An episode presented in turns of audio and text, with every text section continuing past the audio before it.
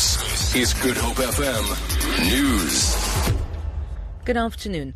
French President Francois Hollande has called an emergency meeting of senior government ministers after a series of explosions in Brussels. The deadly explosions have been carried out at Brussels airport by a suicide bomber. A further blast struck a metro station in the capital shortly afterwards. The blasts at the airport and metro station occur four days after the arrest in Brussels of a suspected participant in the November militant attacks in Paris that killed 130 people. Police have been on alert for any reprisal action in both capitals. The BBC's Sofia Bettiza reports. I'm in the Brussels European Quarter, right next to the European Commission, the European Council. The scene here is extremely strange. There are ambulances everywhere, army trucks just passed by. Some areas have been cordoned off. Uh, the metro, the whole Brussels metro is now closed, and I'm right next to Maelbeek Metro. I'm counting six or seven ambulances, so we are thinking that there might be some people injured there. Nobody's allowed in.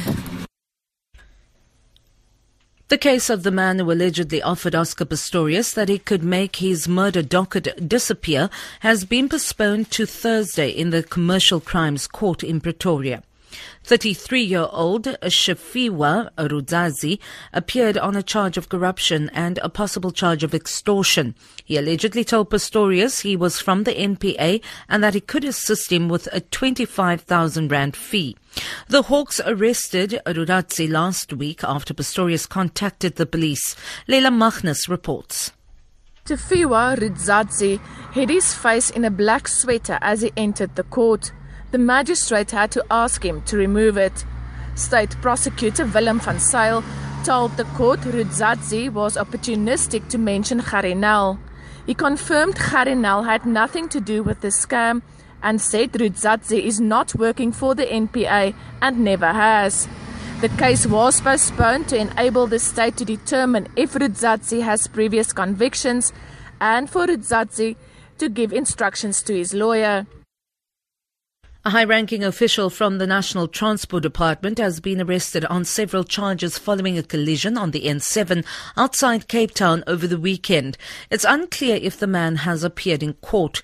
Mayco member for safety and security in the city of Cape Town, JP Smith, says the official was charged at the Milnerton police station for reckless and negligent driving, drunk driving, fleeing from the scene, and resisting arrest. The deputy director of transport was arrested for reckless and negligent driving on Saturday after he collided with another another vehicle on the N7. He left the scene of the accident. Traffic officials pursued him and brought him to a stop at the Potsdam turnoff on the N7 just before Malmesbury. He was made to do a breathalyzer and a Draeger machine registered 1.12 Western Cape Social Development Minister Albert Fritz has called on the youth to avoid a life of crime and involve themselves with constructive youth programs.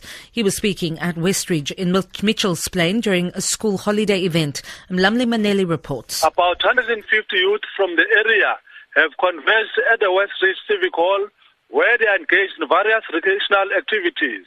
Fritz says the program is part of the Youth Cafe initiative to rid the youth out of the life of crime through creative programs.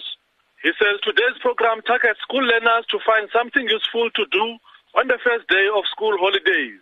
The youth participates in various board games, including Kung Fu lessons by world champion Muhammad Junaid Lee. Lamle Maneli, SABC News, Mitchell's Plain. For Good Hope FM News, I'm Vanya Kluter-Collison.